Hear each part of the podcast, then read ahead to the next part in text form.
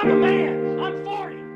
It's OU boys, they my brothers, they my friends. Yeah. Holla at Coach Sumlin. Yeah. Holla at the stoop. The entire first half, we got hit in the mouth and acted like somebody took our lunch money, and all we wanted to do was have pouty expressions on our face. We're back.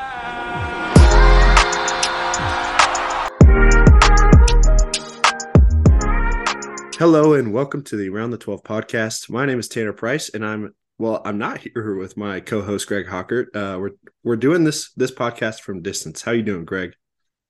I'm doing good. I apologize if uh, the audio doesn't come across the same. Hopefully, we'll see how the uh, see how the AirPods do um, over Zoom. This is a more or less a trial run. Um, being that uh, Tanner, you're in Colorado. How's it been?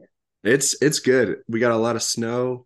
Uh, it's actually pretty icy because once the once people start driving on the snow, then the roads get pretty icy. But I mean, other than that, you know, doing doing pretty well, staying warm.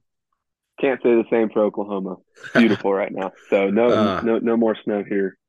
That's all right. That's all right. I enjoy the snow. But uh yeah, man. So it's been honestly it's been a hectic week. We've had a lot from the football perspective with the CFP, TCU making it, um, some signings in the transfer portal, some depart some major departures in the transfer portal, but also we have Big 12 conference play in basketball starting last week. So we'll give you guys an update on that. Uh, yeah, we got we got a lot going on. So Greg, you want to get us started here?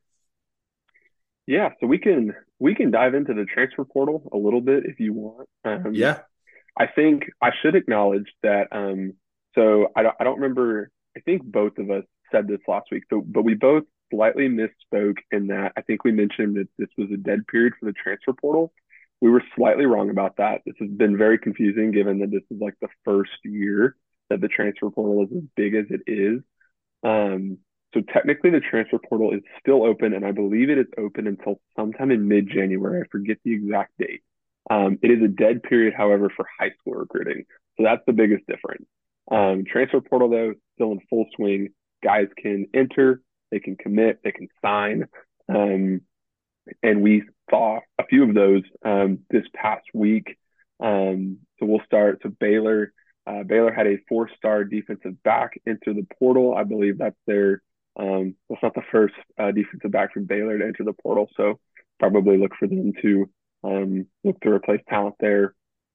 Um, Kansas has a uh, backup running back into the portal. Um, and then Kansas State has a defensive lineman into the portal. Um, so those are uh, those are three. And then Tanner, do you want to talk about the uh, two Oklahoma schools? Yes. So Oklahoma has uh, Josh Ellison into the portals. He's a defensive tackle. So I don't know. I, there's been some rumors going around. Some people want him at Oklahoma State, but if I coming from Oklahoma, I, would have to imagine he's probably looking somewhere like like an SEC or a Big Ten where their defenses might be a little more stout, but we'll have to see what happens there. And then Oklahoma State has had a haul in this last week. Uh, Oklahoma State has had three starting, well, at some point in the season, three starting wide receivers enter the portal. So John Paul Richardson, Bryson Green, and Stephon Johnson Jr. And then OSU also had Samuela, uh, Tuihalamaka. He is hey, a defensive tackle. I got it right. Good I was good pronunciation. I was practicing all week to get that one right. But um, so yeah, Greg, what what in the world is going on in Stillwater? I know we're both we're both Oklahoma State fans, but honestly, this is probably the biggest news in the Big Twelve on the football side this week. So by, what do you what's far, going on? Um, by far, at least in the transfer portal realm, this is by far the biggest news. Um, I think Oklahoma State now leads um, all schools in the Big 12 in terms of pure uh, uh, departures, just uh, number wise. And yeah, had an alarming number of receivers enter the portal this week. You know, we're anti speculation on this podcast. And let me tell you, there have been rumors around Stillwater like nothing you've ever seen. Um, and so I don't want to get into many of those, um, but just based on um, facts and, and objectively speaking, clearly there are issues in the offensive uh, the offensive coaching room at Oklahoma State. Um, they've had a lot of offensive players into the portal. Um, going back to a few weeks ago. I mean, starting quarterback and Spencer Sanders, starting running back and Dominic Richardson, who's now going to be at Baylor. They've had a total of five receivers now after this week into the portal, um, three of which um, were starters that uh, Tanner just mentioned. Um, and then uh, they just had another receiver also declare for the draft. So uh, mass departures uh, coming out of uh, the offensive room at, at OSU. And, you know, I don't have the answers. I don't think Oklahoma State has the answers either, Tanner. Otherwise, this might not have happened. But um, clearly something's going on. Um, and yeah, I don't want to I don't want to assume uh, anything, but uh, I will say that I'm fairly confident there will be coaching changes made uh, at some point in the very near future. Yeah, and honestly, I don't I don't really see that as speculation. I think that Oklahoma State at the beginning of the year, excuse me, at the beginning of the year, the offense was was humming pretty well. They were 6 and 0 going into TCU, played TCU to a double overtime loss, but I mean, after that, after that week against TCU, the the offense took a sharp turn down in their production, and yeah, you'd have to imagine that there's going to be some some coaching changes. It might not necessarily be Kasey Dunn at the offensive coordinator, but I I would have to imagine that there's going to be something that happens. Um, we'll definitely yes, be keeping our eye on that. And like you said, Tanner, just to reiterate, I, I just wanted to mention this. So yeah, so Oklahoma State started off six and one, um, beating teams like Baylor, Texas, um, nearly beat uh, TCU, and and then like you said, took a sharp turn down and and ended up at um, ended up at six and seven. Here's the thing though, they didn't score 20 points in a game since the, their homecoming win against Texas, eh, which was I believe mid October. Um, yeah, yeah. So so just looking at it from a pure numbers standpoint. Um, now, of course, we have to mention they had a lot of injuries. Uh, Sanders was either hurt or playing hurt the rest of the year. However, not scoring 20 points in a single game, um, that that's not good. And now you're seeing a lot of these guys um, jump in the portal, and uh, who knows? Um, everyone that has entered the portal that hasn't signed still has the opportunity to come back, assuming that their original school uh, still has a scholarship available for them, but uh, not a good sign, not a good look for Oklahoma State. Right, right. And then to finish out the Big 12, Texas has had a three star edge rusher enter the portal, and West Virginia has also had a three star linebacker enter the portal. So at this point, almost every team, well, definitely every team has a handful of guys in the portal. You're starting to see some, some more after we've gotten through the bowl games. But yeah, Oklahoma State took a big hit this last week with four players entering the portal. Um, so that's the yeah, bad I think news. For, I think for most teams, it's starting to wind down um, right. unless you're OSU. right. so everybody, that is the bad news. Greg, let's let's let's move on to the good news. What do you? I like good got? news a lot better. I like good news so much better. So uh, again, we'll start off alphabetically with Baylor. So they signed um, Jack Stone, kicker from uh, Michigan State, um, and then go to, going down the list, OU uh, signs a guard from Maryland. So again, just trying to uh, shore up that offensive line. Um, Oklahoma State, they did have like the departures we just mentioned. Um, however, they did uh, get two commits this week. One um, defensive tackle um, from Utah Tech, out of all places, and then a uh, three-star tight end and Josiah Johnson from UMass, um, who is, I believe, a super senior. Um, yes. So not quite replacing the production that they lost, but still at least getting some um, some depth and some uh, um, getting some of their needs um, uh, taken care of through uh, through the portal. Right, and I think, oh, and then probably sorry, Tanner, probably the biggest signing, um, and we were just going alphabetically, but by far the biggest signing uh, is uh, TCU signs Trey Sanders, who uh, is listed as a three-star running back from Alabama. However, uh, believe four or five-star recruit coming out of high school. So TCU, again, I think we've said this every week uh, in the last three or four weeks. TCU is capitalizing off of this incredible season and this uh, playoff um, appearance, not not just appearance, but playoff win now. So right, and it's it's really interesting. So all five of TCU's signings in the transfer portal have been from the SEC. three of those signings have been from Alabama itself. So that's that's good to see. Uh, you telling TCU. me they want to go play for a, um, a playoff contender? I I think so. I think that's what it is. Mm. Um, but what I was going to mention about Oklahoma State is that the signing of Josiah Johnson from UMass. That one's kind of interesting because he is more of a traditional pass catching, run blocking tight end, whereas previously Oklahoma State has focused more so on and at that position more so of just a guy who can go out there and make some grabs. Uh, I think Josiah Johnson will be able to come in and start on as a tight end, or Oklahoma State calls it their cowboy back. So he'll be able to come in and definitely help with the run game that we saw Oklahoma State struggle with basically this entire year.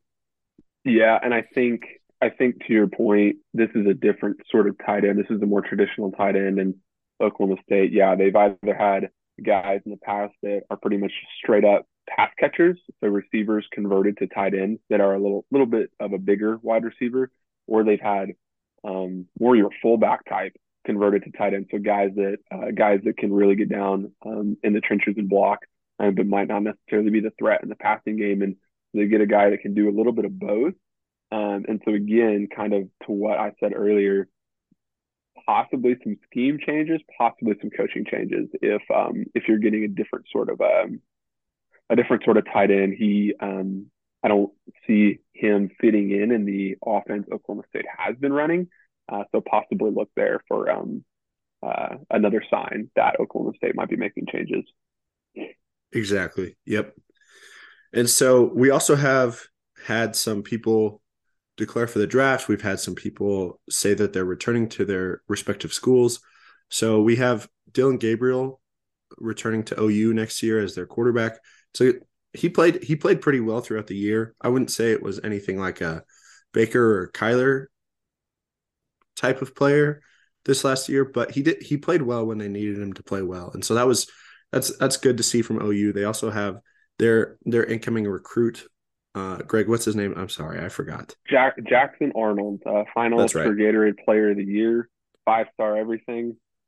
Yeah, it'll be um, probably really good for him to get um, for him to get one season uh, as a as a backup, possibly even take a red shirt. Um, but yeah, just kind of a really ideal situation. I think you probably tell the kid, hey, one year you're the starter, but just learn everything you can from Dillon Gabriel, who, like you said, Tanner, he might not be Baker Mayfield, but he played really well at times this year and is very experienced. So um, I'm sure he'll have a lot to a lot to teach um, Arnold. Right. And Jason Bean from Kansas also returning next year. Um, so currently, I just looked it up. Jalon Daniels is a junior, and I don't know if we've heard an, about anything from him, whether he's returning or going to the NFL. But Jason Bean will at least be back. He he he's backed up Jalon Daniels. He he backed him up this year, and last year the 2021 2022 season he played quite a bit so that will be good to see for texas he's he's a consistent quarterback he he has really good uh, running game. His his arm is can be questionable at times, but he's a very competent uh, backup and a pretty good starter as well. And a and a good receiver, um, which is pretty interesting that he uh, is able to just slide in there at receiver uh, when um, Jalon Daniels uh, returned to full health. So uh, really good for uh, for Kansas. And uh, yeah, I don't know I don't know anything about Jalon Daniels. I would assume just uh, um, I I would think I would think he comes back, but uh, again, not nothing nothing confirmed there. But I also haven't seen anything about him potentially entering the draft. So right, and then finally from Texas, Jordan Whittington, wide receiver. What'd you say, Greg? He only has he only had one touchdown this last year, but he had over 600 yards of receiving. So that's that's a good sign for Texas for sure. Yeah, returning production there, and um, uh, yeah, I believe uh, Xavier Worthy did declare for the draft. So again, you, uh, at least Texas has some returning production there at receiver coming back. Uh, obviously, they're losing a lot of skill talent um, between the running back and uh, receiver positions. So uh, good that Jordan Whittington will be coming back for them. Yeah, definitely. And okay, so that that covers all the returners. Uh, Marvin Mims also mentionable. He declared for the draft yesterday from OU wide receiver. So they they're they might be struggling next year at the wide wide receiver position. Um, but honestly, OU they're always they always have great depth. So that I just felt like that was something that we should mention was Marvin Mims declaring for yeah, the draft. They've also been they've also been offering a, a handful of guys in the portal, so probably expect them to get some more commits here in the next few weeks at that position as well. Right. Um so moving on from all the kind of sad news from the departures, the good news from the signings, Greg, let's let's talk about some games here. What do you say? Well, I'm excited to talk about our uh, Big 12 bowl records. Oh man. Okay. Or well, picks, I mean. well, so we ended up going. Greg was six and two. I went five and three. Um, the one game that separated the both of us was Alabama, Kansas State. Um, I really, really wished that K State could have pulled it out, but of course, Alabama. I, I don't know, Greg. What what do you think? I thought that Alabama basically had to go out and play a statement game. They played Bryce Young, Will Anderson Jr. also played on the defensive side. It's it's really hard for basically anyone in the country to beat Alabama when they're playing their best game. And honestly, honestly, when they're when they're going out to prove something. Yeah, I agree with you. I think when this bowl game was first announced, there was a lot of doubt that Alabama would have um, everyone available. I think most people assumed Bryce Young, Will Anderson, some of those guys that will be drafted pretty high in April uh, would sit out, being like, it's Alabama. They're not playing in a playoff game. It doesn't mean anything. Well, uh, when I when I first saw that bowl game announcement, you know, more so for the Big 12 and for Kansas State, I kind of was like, man, hopefully hopefully Bryce Young decides to sit out. It'll help Kansas State out a little bit. Um, unfortunately, uh, he didn't. And uh, when when they did announce that all those guys were going to be playing, I just you know Kansas State has had an incredible year. They've had a great run. Um, obviously, the Big 12 champions.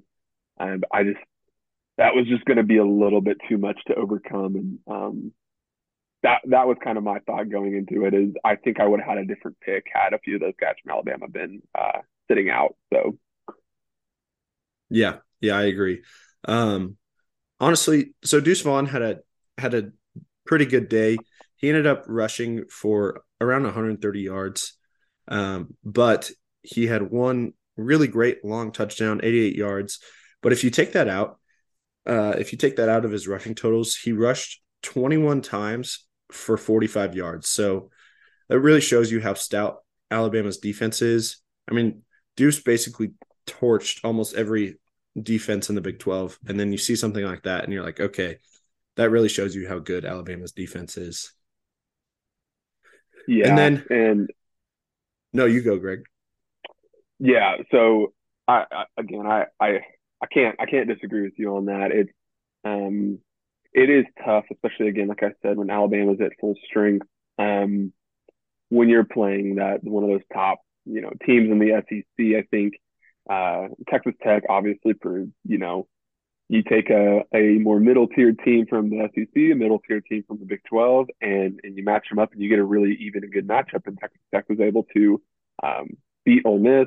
We obviously saw the same thing with Kansas and Arkansas. However, Arkansas was able to come out on top. So I think when you um, get from the middle down, it's very, very even. Uh, but then when you look at Alabama and then potentially, we'll get to this later, uh, Georgia, going up against some of the top teams in the Big 12 and not just the Big 12, but from around the country as well. Um, it does get very difficult just based on the pure number of um, just just the pure talent, pure depth.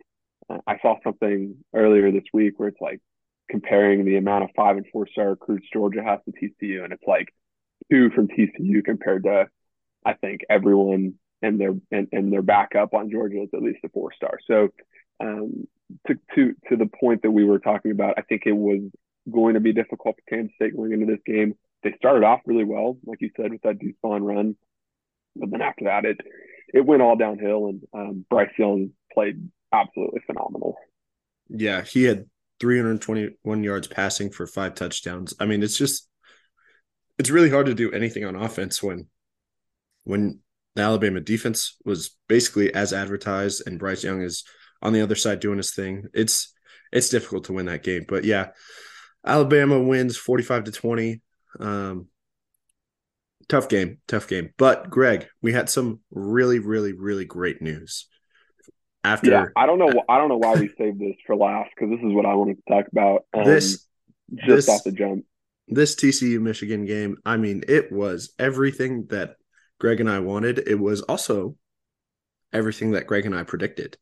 It um, that's true. Hey, I think I think we both have to give each other some props for these bull picks. I mean, five and three and six and two is how crazy this bull season has been. Is I would say pretty solid. And then you take into account all of our picks besides I think maybe two games were different. That's that's pretty that's pretty wild. I I totally envision one of us going like uh two and six or something like that this whole right. season. So right. But yeah, but yeah, so, we nailed we nailed this TCU game right on the head. Go yeah, ahead. TCU pulls off the upset 51-45. Um, at the beginning of the game, I I honestly thought TCU was just going to blow Michigan out of the water. TCU jumped out to a 21 to 6 lead. Um, JJ McCarthy threw I think on the day threw two interceptions that went back for touchdowns. So that's two pick sixes right there. It's 14 points. Um, Michigan fought back. So they were down 21 6 going into half. They fought back, but it wasn't enough. You when you're trying to beat a Big 12 team at its own game, I outside honestly outside of the the Kansas State Alabama game, when you try to beat the Big 12 at its own game, it's probably not going to work. Uh, TCU could put up a lot of points as we saw, and yeah, I mean Max Duggan played pretty well, but Emari Demercado coming in for Kendre Miller after he got hurt in the first quarter Emari Demer- whoa, Demercado still put up 150 yards uh, rushing. That that's just really good to see for TCU. Their offense was humming no matter no matter who was in, who was hurt. It's it's a good thing to see. Yeah, I um, yeah, I totally agree with that. And and like you said, it's how many games has TCU ended up in this year where it's been not not necessarily with the score up in up in the 40s or 50s, but it's been down to the wire. Last two minutes of the game, you need that first down, you need that field goal, whatever it may be. I mean, they've been in so many close games, so many. I mean, you can call them shootouts, so to speak, um, if you want, but just so many close games. And then you look at Michigan's schedule, and they just run through everyone on their schedule, give or take, you know, one or two games where they either um, fell asleep in the first half and then had to come back in the second half and and pull it out or uh, and then you look at the Ohio State game they played and obviously uh, absolutely incredible to go on the road and, and beat Ohio State uh, at their home stadium but that was not a close game either. And so you just think about like you said it's hard to beat the Big 12 at its own game. Well what is the Big 12 known for just like obviously offense around the country, but us as Big 12 fans, we know the Big 12 is, you know, week in, week out, you're going to get a tough game. And there are going to be at least three to five games in your conference, uh, in your on your conference schedule that, that are going to come down to the fourth quarter. And so TCU, I just think, again, like so many of games this year came down to the wire and they just proved again. Um, I think at a certain point, about halfway through the year, some of us, including myself, were like, "Oh, their luck, their luck's going to run out eventually. You can't win every game like that. That, that, gets close." And of course, they dropped the one to Kansas State in the Big 12 championship game. Um, but when you win that many games in the fourth quarter, it's not luck. Like that, that's it comes down to to discipline, experience at quarterback, leadership, um, and ultimately just uh, coaching. And and TCU uh, did did an incredible job this game of, um, you know, obviously, like you said, they jumped out to that initial 21 to six lead, um, but then um, they were able to jump back on top when when Michigan did push back. So uh, I did want to ask you about this, Tanner. What did you think about the what did you think about the reversed touchdown call in the I believe it was either the end of the first or beginning of the second quarter, um, where the Michigan receiver caught the ball on the half yard line, goal line, and was, was landed on his uh, landed on his back or on his butt, and they reversed that call, put it on the half yard line, and then Michigan fumbled and TCU recovered. What did you think about that? I I thought it was honestly I thought it was a tough call. Um, if you're a TCU fan, you're really excited. If you're a Michigan fan, you're really upset. Um, I think both sides have fair emotions in that. Um, but ultimately, it's not about where the player lands, it's where the ball is when the player lands. And it looked like the ball was just slightly short. Even though even though his butt did come down in the end zone, the ball was on his front side and his backside landed in the end zone. And yeah, I mean it's it's it's bang bang. Um, they called a touchdown on the field, and I know for a fact that the referees are not going to flip the call unless they have indisputable evidence. And I I don't trust the refs all the time, but I do think that even though it was super close, uh, big time game, I think they got it right. What do you think, Greg? I think they got it right too. I just again, it's um, it's one of those things where because that flipped. I mean, that's um, I don't I don't remember. I, I think TCU did go down and score on that um, after they recovered the fumble. But but regardless, that's a um, that that that was a touchdown right there that Michigan had, regardless of the call on the field. You have first and goal on the half yard line. How many times does that result in zero points? And that's not on the ref. That's on Michigan. Uh, right. so that's kind of my thought. Is is just like you know, I, I can see a Michigan fan's argument for that being a touchdown, or at least say not enough indisputable evidence, keep the call as, as it was on the field. I can see that argument. Um, however, what I think is inexcusable is Michigan lining up on the half yard line on first and goal. And I believe it was uh, um, the uh, JJ McCarthy and the running back weren't able to properly execute the handoff.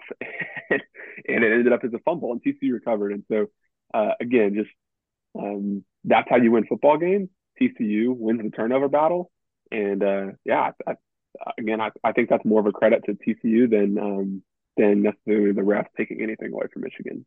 Yep, I I can't agree more. Um, okay, Greg. We talked about the semifinal game. I believe it is now time to talk about the college football championship game. TCU, Georgia. Georgia's currently a 12 and a half point favorite. I mean, that's that's a lot of points. What do you, what do you think about this game, Greg?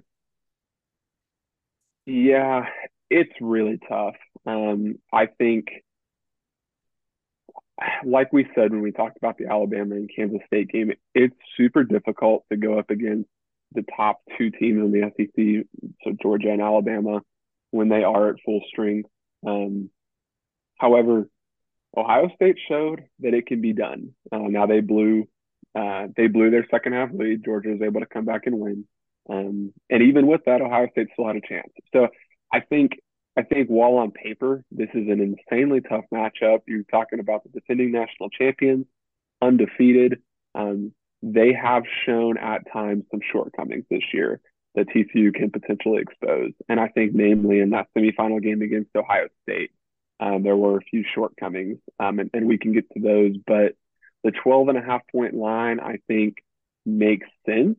Um, I think nationally, finally people started to wake up a little bit after watching TCU uh, beat Michigan because that line was also it wasn't quite as high as 12 and a half, but that was I think a seven and a half point to eight yes. point line yes, in favor of Michigan.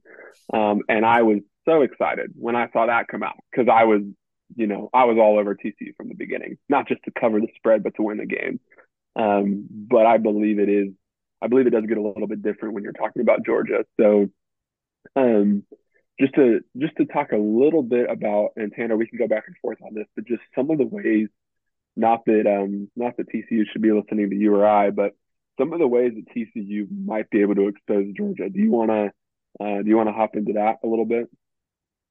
Yeah. So, well, the way obviously kind of like what you mentioned the way that they can expose georgia is through the air. I mean i think that tcu's ground game is probably going to struggle just being completely honest. But and that i'm going to caveat or couch that with um if they try to run inside zone all game long which i don't think they'll do. I think sonny dykes is smart enough. I think uh gosh, what's uh Lincoln Riley's brother's name? Oh gosh. They're well, I anyways. remember his first name. Yes. Little brother Riley. well, um I think that they will be able to scheme up Garrett Riley. Garrett Riley. There we go. I think they'll be able to scheme up uh some some runs, some quarterback runs because let's not forget Max Duggan can use his legs and he has shown that he is willing to use his legs when they need him to. So I think that they'll they might get a little tricky, hopefully not too cute, but I think that they will get tricky in some of their their run game calls. Uh I they're probably also going to do a lot with Quentin Johnston. Um, although Georgia's probably going to do whatever they can to cover him. But we'll have to see what happens. I really think that uh, TCU can expose Georgia's DBs in this game. I think that Max Duggan is going to have a day. And yeah, what do you what do you got, Greg? I agree with you in the in the sense that if TCU is going to win this game or be in it in the fourth quarter, Max Duggan will have to have a day. Um, now, I'm not going to don't don't misinterpret this as I think Max Duggan is is uh, the same type of quarterback or at the same level as, as CJ Stroud. However, I do want to mention CJ Stroud had an incredible game uh, the other night against Georgia through the air and honestly on the ground too, which he is not known as uh, the runner that Max Duggan is. So I think that you have opportunities. There were a lot of holes in Georgia's secondary. Um, Ohio State has some very talented receivers, but I would put TCU's up against anyone in the country, especially with Quentin Johnston. So I think that TCU, if they're going to beat Georgia, it will be through the air with the combination of Max Duggan running. Uh, Ohio State only ran the ball for 3.7 yards a carry against Georgia, um, and they barely even tried to. So I don't know if that was by design, if that um, if that was a feeling out process as the game started, uh, but only running for 3.7 yards a carry. Um, and I believe they did that on uh, 18 carries uh, among just the running backs. So CJ Stroud took off and and scrambled uh, and and actually had some really nice uh, runs, especially on those uh, final two drives. However, um, the running backs for Ohio State really struggled. And then when you get into the fact, I don't believe that uh, Kendre Miller's status has been confirmed for this game, whether he'll be playing or whether he'll be out. Um, but if you're, you know, like you said, Demercado came in and, and ran the ball very well against Michigan. Um, but it's it's going to be tough to replace Kendre Miller and that experience and talent, um, especially in a game of this magnitude. So I think TCU will struggle to run the ball. Um, I think Max Duggan will have to get out of the pocket. Um, it's just a matter of honestly uh, just making a couple of plays and uh, and then I think starting off starting off the first quarter, what I would really like to see is TCU score first, um, because I think that just sets the tone. I think if I think that if Georgia gets the ball first, goes down the field, scores a touchdown, and then TCU goes three and out, I I think TCU could be in trouble. Uh, I'm not saying they can't fight back, but I I think that a, a, a strong start is vital to uh, TCU being in this game.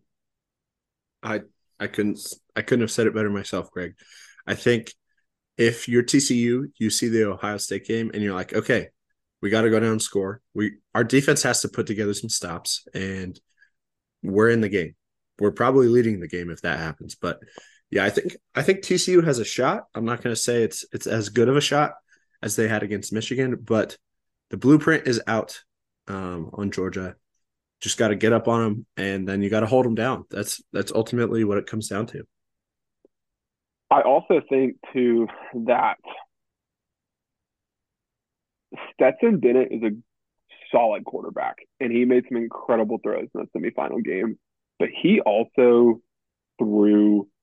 I, I, I can't even remember, but he threw. I, I had at least three or four throws that should have been picked off that either were dropped by the Ohio State defense, slightly over the defensive back's head. I mean, TCU picked off JJ McCarthy, I believe, twice, two or three times? It was twice, and both of those are pick sixes as well. So I'm not saying that um, they need to be pick sixes, but I think that um, possibly they can get some pressure on Stetson Bennett, um, who's not necessarily known as a scrambler either. you might be able to force them into making a few poor throws. And I think that's one way that the TCU defense can um, can come up big in this game is again by just forcing turnovers and and winning that turnover battle. Yep, again couldn't agree more. um, so Greg, who do you got? I think it's time we make our picks. Oh man, you know this. I I want to pick this one with my heart, and I want to pick TCU. And and again, I will be cheering for TCU. This would be incredible for the Big Twelve. I think if TCU can win this game, um, I think it shows the entire country that the Big 12 is for real. Now, I think that they've already shown that by beating Michigan. Um, but I think that Georgia is right now, they're, you know, no pun intended, but they're the top dog in college football. Um, the reigning national champions, undefeated this year, seemingly unbeatable. If Max Duggan and TCU can go in and win this game, it would be one of the biggest upsets, I think, in college football playoff history, but also just like in national championship history in terms of college football. Like I can't think of the last time a, a championship game the line was as high as 12 and a half. So um, and again, we haven't seen a Big 12 team in the national championship in so long, at least, especially we haven't seen them in the college football playoff era. So, again, with all that being said, I will be cheering so hard for TCU. And I think they put up a good fight. I think they'll come up slightly short, though. So I, I have Georgia in this game. What about you, Tanner? Well, I have two two reasons I'm going to pick the team I'm going to pick. One, I'm trying to get back to even with you uh, in our in our bowl picks, but also I've been riding the wave. I I I'm full hypnotoad this weekend and into Monday. I I I got to go with TCU. We've been we've been basically cheering them on since we started the pod. Um, yeah, that's. I know it's going to be difficult. I know it doesn't look good. I know Georgia's a 12 and a half point favorite. All those things added up. I still have to go with TCU. I I know it's kind of a wild pick, um, but I'm gonna I'm gonna go for it. I have to at this point. So, well, being that we're a Big Twelve podcast, it's not that wild of a pick. I think one of us had to take TCU, but it, yeah, don't get me wrong. Uh, I'll be cheering for TCU, like I said, and I, I I do think that they have a chance. Everything we mentioned earlier, I don't. Um, I'm not I'm not taking that back by picking Georgia. I still think that's what we mentioned is is the kind of the blueprint, um, at least uh, from from a you know twenty thousand foot perspective of of how you take down Georgia. Now the X's and O's, uh, I, I I cannot get into that, but I think that from um, from a far out perspective, what we said is, is how Georgia or how TCU will able to be be able to beat Georgia. Um, I'm not necessarily going back on that by picking Georgia. I just don't think that TCU will be able to do all the things that we talked about. Yep, yep, I agree.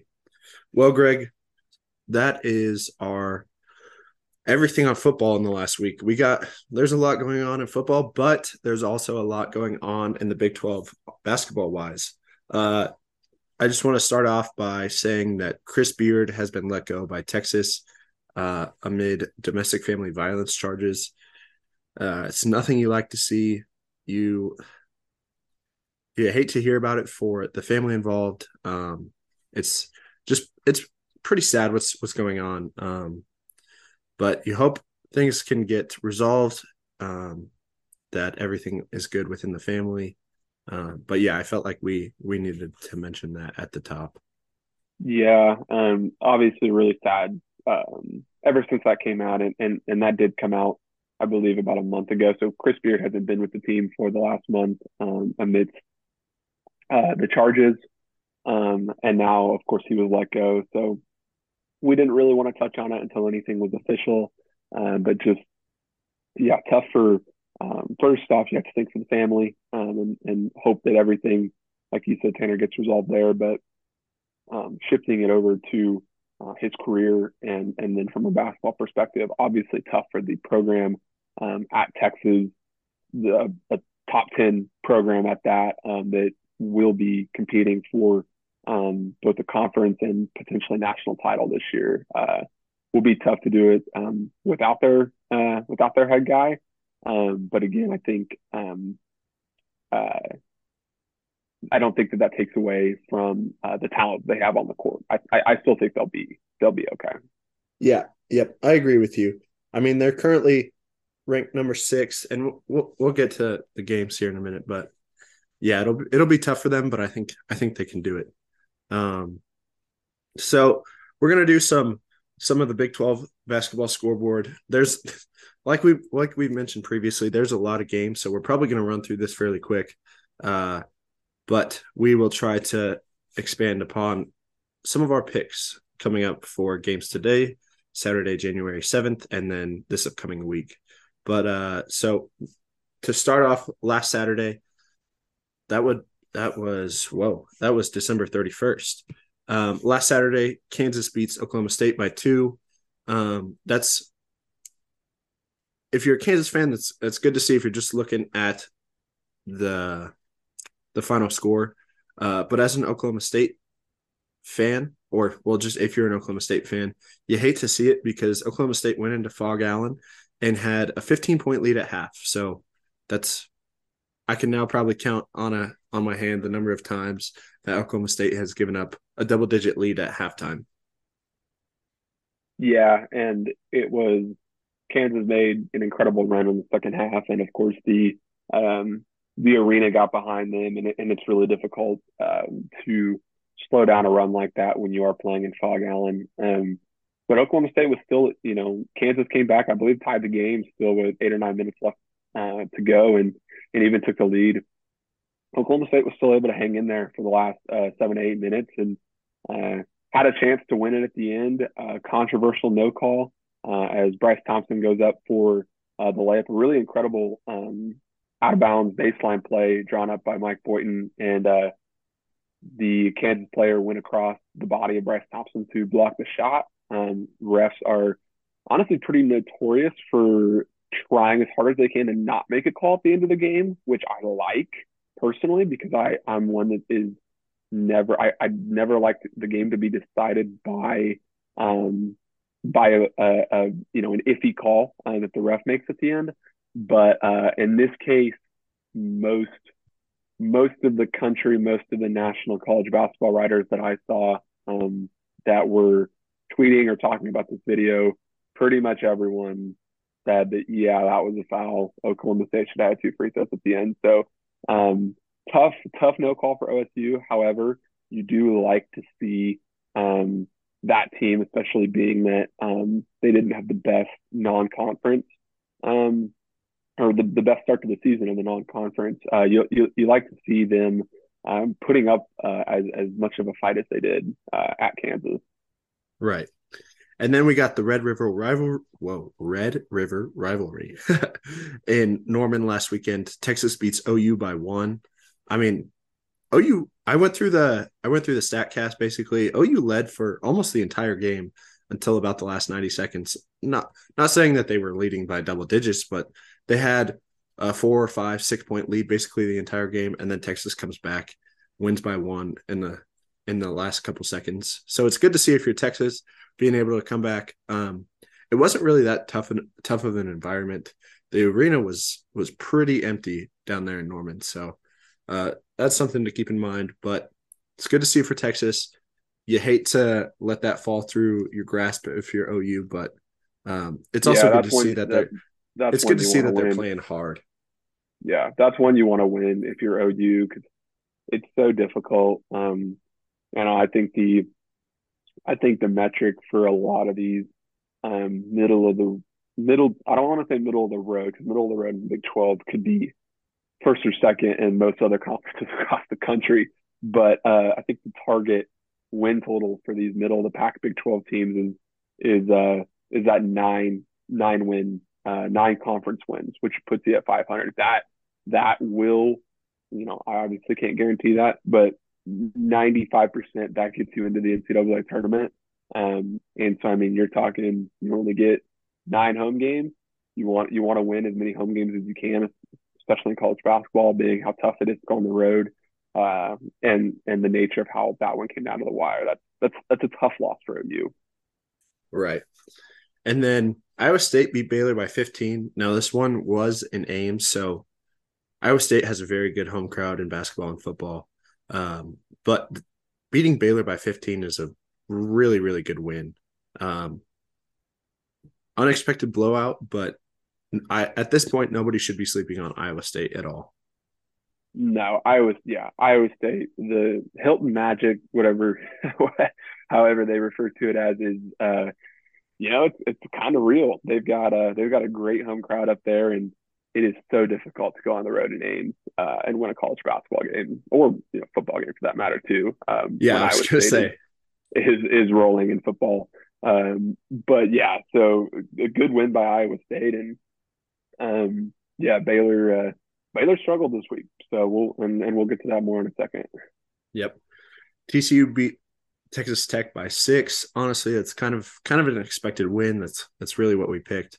Um, Kansas State beats West Virginia by six, so K State is looking pretty good. They should coming in two days from now when the new rankings come out. K State will most likely be in the top 25 next week. Um, Kansas State's rolling right now. They are. They they are playing very well. And just while we're on the topic of Kansas State, we could, we'll, we'll go ahead and mention their game. Um, their game this past week, um, they went on the road and beat Texas by 13. Um, so on the road, a top 10 win um, and then the nature in which they did it, Tanner, go ahead and go ahead and talk about this that. this game. So when you think of Big Twelve basketball, obviously you think of star players, um, Kevin Durant, Buddy Hield, Trae Young, guys like that. But you also think of defense. Well, th- I don't think there was any defense played. It was an NBA type game. It ended up being 116 to 103. Kansas State wins, but that's that's wild. You you don't really see anything like that in the Big 12 ever. Yeah, uh, or just in college basketball, like that amount of points is, is really unheard of. The rules, the rules in college basketball, the the spacing rules, there the no um the no defensive three seconds. It, it is so difficult to um to score that amount of points in a college basketball game. Um, the rules are designed in favor of the defense. Um, and yeah, just very impressive what Kansas State was able to do. Yep. Uh, Kansas beats Texas Tech by three again. So Tech has had their their start to the conference season has not been great, but they're they're they're playing teams close. But obviously Kansas is Kansas, and they're gonna they're gonna do what they normally do. They're gonna win games. They're gonna win games close. They might blow out a couple of teams, but uh, they're they're rolling as well. Um, there's there's a lot a lot of good things going on in the Sunflower State basketball wise this year. And then Oklahoma State beats West Virginia and Stillwater this week by seven.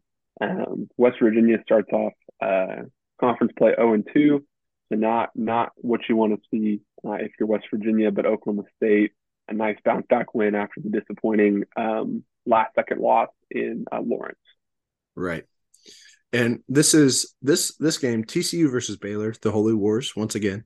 Um, it was a pretty pretty interesting game. So TCU basically trailed the whole game. Um, Baylor at one point had, I think, over a 15 point lead. I think it was 17.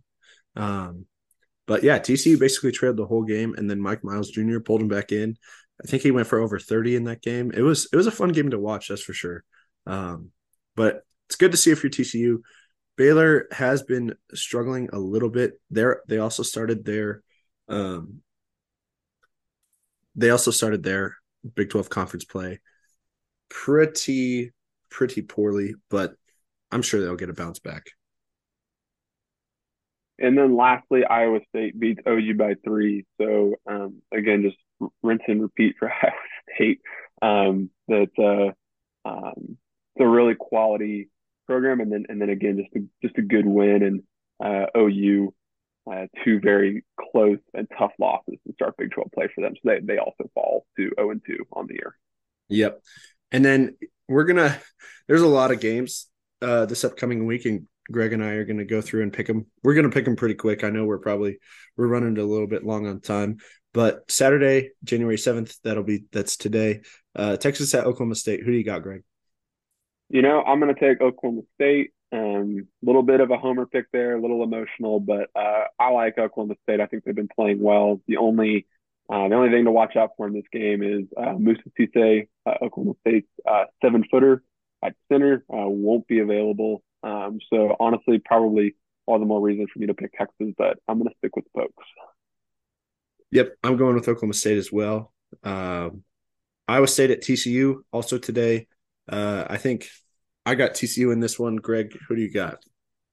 That's a tough game. Uh, Iowa State's been rolling, like we just talked about. Um, I will take TCU as well, Tanner. Um, not really too much rhyme or reason other than uh, TCU.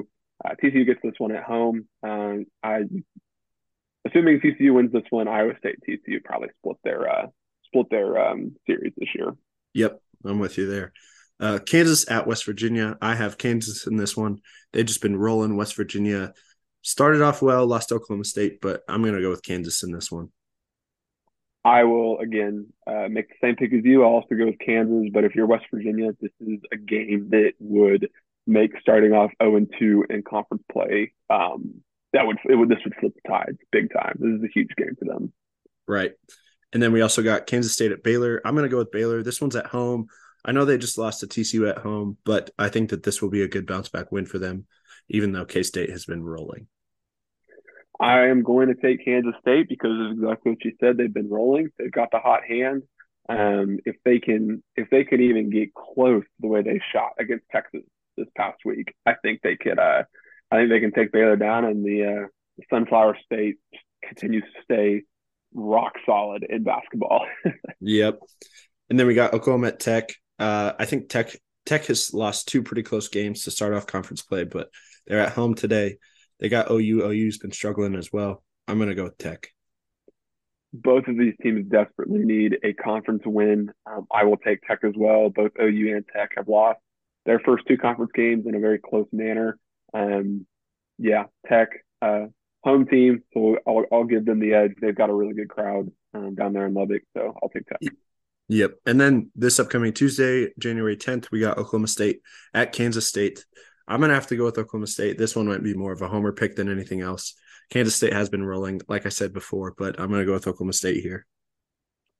I am going to take Kansas State. Um, I yeah, like you said, they've been rolling, um, and again, it's I, I always go back to you know who, especially in the Big Twelve, it's who's the home team that I feel like that just gives like a five or six point edge no matter what, um, no matter what school it is. I'll take Kansas State.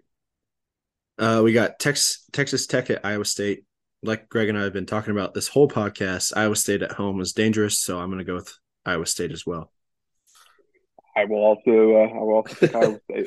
Man, Greg, you're just copying me a lot today. Uh, um, it's only because you're going first.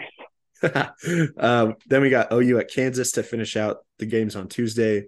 I'm going to take Kansas. I mean, it's it's really hard to win at Phog Allen, so I guess in picking this, we're picking OU to start off 0 and 4 in conference play. That would be that would be really really bad for them. They have two tough ones coming up with uh, at Texas Tech today, and then uh, at Phog Allen uh, this week.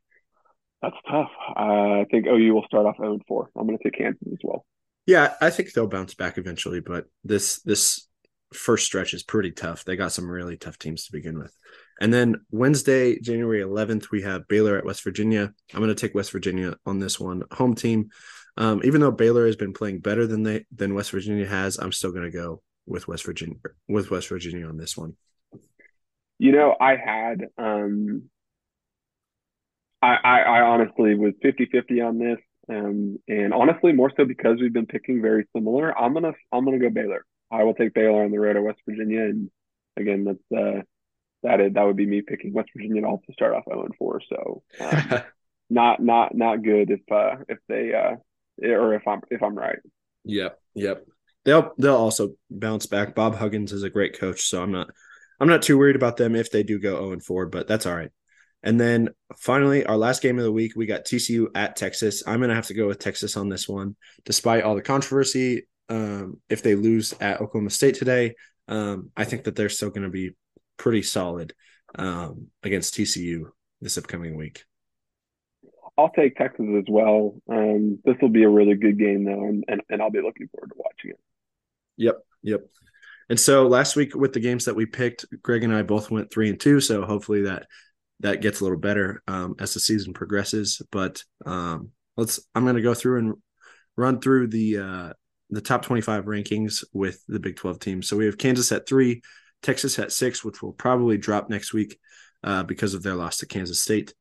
TCU at 17, Baylor at 19, which will also probably drop because of their loss to loss to TCU, and Iowa State at 25. Um, I'd have to imagine that Kansas State will be will be in the top 25 next week because of their two really good wins. But yeah, we'll have to see what happens. Um, Greg, is there anything else that you want to mention before we hop off today?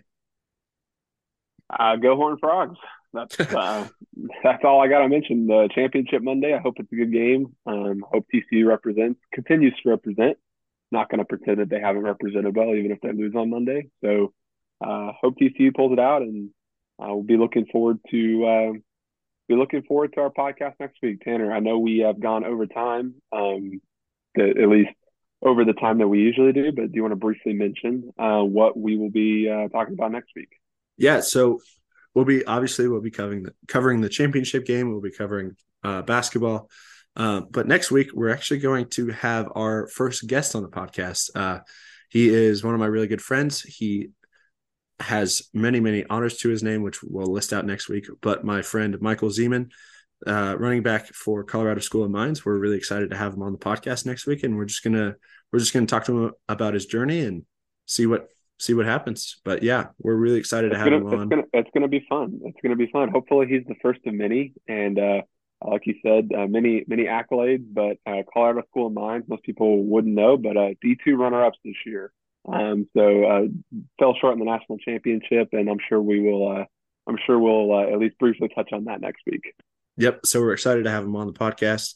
Uh, once again, if anybody has any questions, comments, concerns, cries of anguish, uh, anything that you guys would like us to touch on or talk about or change the way we do things, please reach out to us. Uh, our Twitter and Instagram handles are at around the 12. And in between the and the 12, there's an underscore. We'll have that link in the description. But yeah, thank you for listening to us today. We appreciate your time. Uh, we love you. Goodbye.